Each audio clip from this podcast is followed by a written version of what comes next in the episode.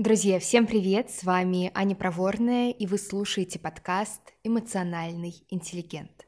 Сегодня я хочу поговорить про личные границы, а именно про главную ошибку в понимании, что такое вообще личные границы, которая приводит к тому, что отстаивать их становится крайне сложно, если не совсем невозможно в некоторых ситуациях. Раскрою эту тему сегодня на своем личном а, рабочем примере. Очень сильно эта особенность личных границ проявляется в работе практикующего психолога, так что покажу немножко изнанки а, того, чем я занимаюсь. Но перед тем, как начать, хочу сказать, что если вам сложно отстаивать личные границы, защищать себя, да, этот выпуск будет вам полезен. Но при этом, скорее всего, останется еще очень много вопросов, потому что это комплексная тема, потому что не всегда понятно, а вы сейчас отстаиваете личные границы или вы чьи-то чужие личные границы нарушаете. Не всегда понятно, что вообще такое личные границы. Я сейчас просто как-то чрезмерно чрезмерно на какую-то ситуацию реагирую, или я, опять же, отстаиваю свои границы. Более того, очень часто, когда человек пытается защищать свои границы, в принципе, их, возможно, впервые в жизни устанавливать, в ответ можно услышать какую-то манипуляцию. Например, вот раньше ты нормальным человеком был, а теперь только о себе и думаешь, эгоист. Если вам хочется в общении с другими людьми чувствовать себя увереннее, если вам хочется больше защищать себя, не позволять другим людям собой манипулировать и, в принципе, создавать комфортное пространство для себя в жизни, я буду рада вас видеть в закрытом клубе «Эмоциональный интеллигент для своих». Тема октября — личные границы. Со всеми вопросами, которые я сейчас озвучила, мы будем разбираться а, в формате аудиоподкастов. Каждую неделю выходит новый выпуск, и к каждому выпуску я предлагаю практику для того, чтобы вы не просто узнавали что-то, но и действительно маленькими шагами понемногу внедряли это в свою жизнь и видели классный результат. Также каждую неделю я даю обратную связь, потому что, конечно, процесс изменений это очень непросто, возникает много дополнительных вопросов, э, много неопределенности, тревоги. Со всем этим я лично буду вам помогать. Подписка на один месяц стоит 2500 рублей и дает вам доступ ко всем старым материалам клуба в том числе, то есть бесстыжий месяц, месяц уверенности, ресурс-менеджмент, как понять, чего я хочу. Сейчас в клубе больше 30 выпусков, все будет в доступе. Также мы периодически встречаемся на созвонах, я даю какие-то дополнительные групповые практики, мы занимаемся иногда арт-терапией, исследуем себя другими инструментами. А, в общем, будет очень классно, если вам хочется присоединиться. Ссылку на вступление в клуб вы найдете в описании этого выпуска. Она действительно с 28 сентября по 1 октября включительно. Дальше двери клуба закрываются до следующего месяца. Итак, начну со своего э, рабочего психологического контекста. Как вообще изнутри моя работа устроена? Один из э, важных аспектов моей работы — это профессиональные границы. По факту это правила, которые регулируют мое взаимодействие с клиентами. Одно из важных правил — это правило отмены и переноса. Мои профессиональные границы тут заключаются в том, что если сессия отменяется или переносится на другой день меньше, чем за сутки до ее начала, то эта сессия оплачивается все равно клиентам пропущенная, а если я ее переношу или отменяю меньше, чем за сутки, то она будет, следующая сессия, получается, будет для клиента бесплатной. Вот это правило про отмену и перенос, это на самом деле очень точный тест, который проявляет, в принципе, особенности взаимодействия человека со своими личными границами. Расскажу про довольно частую реакцию на эти границы и про то, что она может о человеке, о его личных границах говорить. У меня, например, был такой эпизод пару лет назад, когда я провела несколько бесплатных встреч после того, как отменила меньше, чем за сутки, из-за того, что я узнала о смерти своих близких очень людей. Естественно, я какое-то количество времени, в принципе, с клиентами после этого не работала. И, соответственно, я писала клиентам, что так и так, э, трагические события, я какое-то количество времени в принципе не работаю, следующая сессия бесплатна. И много кто написал, что ну это же не твоя вина, все в порядке, мы заплатим, это же ты же не виновата.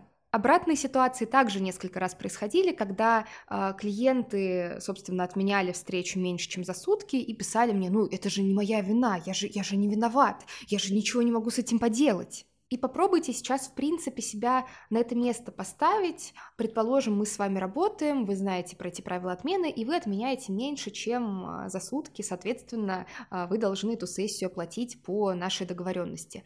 Какой у вас а, внутренний отклик первый появляется? Что вообще у вас происходит? Постарайтесь просто к себе прислушаться, вам не нужно никакую правильную, там, подходящую реакцию выдавать, просто вот что у вас появляется. Предлагаю вам на себя примерить эту ситуацию, чтобы вы не просто послушали эпизод, но и, в общем-то, что-то про себя, про свою личность узнали. Могу предположить, что наверняка у многих из вас в ответ появляется такое внутреннее согласие про то, что э, действительно, если человек не виноват, то зачем его этими границами наказывать, за что его наказывать? Сразу скажу, что эта реакция абсолютно нормальная, и, конечно, у вас есть полное право определять, что такое границы для вас, так как вам подходит, так как вам правильнее, но при этом замечу, что очень часто, когда есть именно вот такой внутренний отклик, это говорит о том, что у человека есть определенные убеждения относительно своих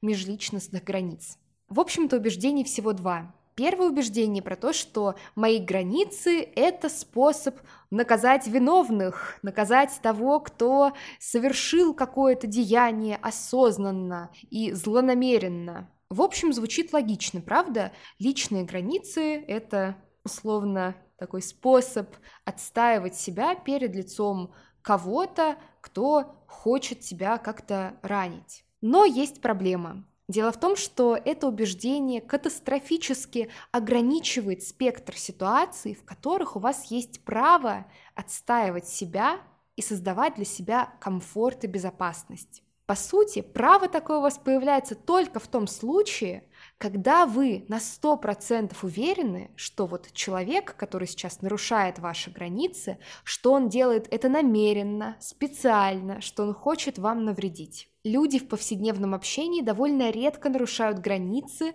для того, чтобы причинить какой-то конкретный вред. Чаще всего это просто невнимательность, какая-то бестактность, невоспитанность, железобетонная приоритизация себя и, соответственно, игнорирование потребностей и границ других людей. И ко всему этому добавляются очень эмпатичные люди, которые, более того, подкованы в психологии. Я знаю, что ты, мой слушатель, скорее всего, к этой группе относишься. И тут вообще открываются врата в мир без границ. Потому что ты можешь посмотреть на любого человека, даже если он на самом деле действительно хочет тебя ранить, даже если он говорит тебе об этом открыто, и ты можешь понять, так, да, такая у него душевная боль, конечно. Вот эти прохладные отношения с его матерью, м-м, будь они неладны, вот бы проработать это ему, бедолага. И действительно, отношения с матерью могут быть фиговыми. И, возможно, именно эти отношения являются одной из причин, почему человек в настоящем ведет себя именно так с вами. Но факт остается фактом человек нарушает ваши границы, вам неприятно, и все, что вы можете в ответ на это сказать или сделать, это сочувственно нырнуть в глубину его души, при этом оставив себя, свою душу, свою психику, свое психологическое здоровье абсолютно бесхозным. Установка о том, что границы — это наказание для истинно виновных, практически полностью лишает вас возможности эти границы научиться отстаивать. Это первый момент. А второй момент, если вы человек эмпатичный, то, скорее всего, таких возможностей у вас и вовсе не будет. Обратимся к любимой мной метафоре палочки в глазу. Собственно, если в глаз тыкнуть палочкой, глаз закрывается, потому что если нарушить границы, то это неприятно, и есть какая-то реакция. Так вот, в рамках этой установки про то, что границы — это наказание виновных, получается, что глаз имеет право, так уж и быть, закрыться, только если мы точно установили, что палочка в глаз там вкручивается или еще каким-то образом помещается специально с целью разрушения, причинения вреда. А если палочка как-то ненамеренно туда попала, то извольте глаза-то держать широко открытыми, потому что что, никто ж не виноват, а что это вы границы свои будете расставлять, да, глаза свои закрывать, ну никто ж не хотел вас ранить, так что вы тут чрезмерную реакцию свою выдаете? Да, знаю, как всегда это бывает, любые физические телесные метафоры звучат абсолютно абсурдно, потому что нам сложнее игнорировать свое тело. Тоже очень многие люди игнорируют свое тело, какие-то его сигналы и так далее, но в значительно меньшей степени, чем мы привыкли и чем нас часто учат игнорировать свои переживания, эмоции, чувства, мысли. Вторая установка, которая также перекашивает отношения с собственными границами, заключается в том, что ваше право защищать себя, ваше право заботиться о себе, создавать для себя безопасность условное. И главное условие для того, чтобы у вас появилось такое уникальное право, заключается в том, что ваша забота о себе ни в коем случае не должна сопровождаться ничьим дискомфортом, обидой, чувством вины и любыми другими неприятными переживаниями опять же, может звучать вполне себе обоснованно, потому что иначе что это получается? Нужно идти по головам, заботиться только о себе, на других вообще закрыть глаза, нарушать чужие границы в попытках заботиться о себе, так что ли? Конечно, нет, я не предлагаю не уважать чужие границы, но крайне важно отделять две очень разные ситуации. Первая ситуация, когда вы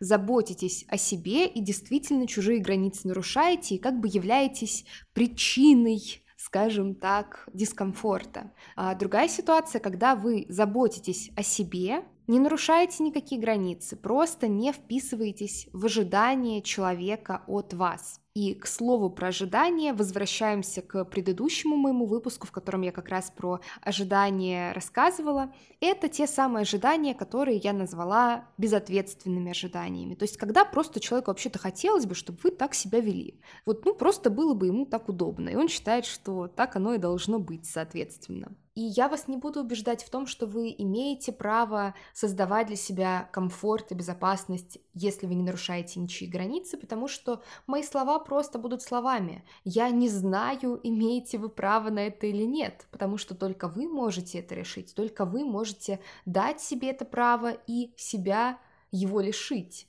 Но для того, чтобы у вас принципе, был шанс дать себе это право, не забывайте о том, что далеко не всегда дискомфорт, который люди испытывают рядом с вами, происходит из-за вас. Иногда он происходит по каким-то внутренним причинам человека – Давайте представим, а, не знаю, ситуацию в общественном транспорте, даже две ситуации. Первая ситуация, когда вы стоите в вагоне метро, толпа, и для того, чтобы сделать себе комфортно, вы наступаете на ногу человеку, который стоит рядом с вами, просто потому что вам так лучше. Да, это нарушение границ, и это комфорт за счет другого человека. Но бывают и совершенно другие ситуации, когда вы не являетесь причиной дискомфорта, когда причина дискомфорта в другом человеке, в человеке, который этот дискомфорт испытывает.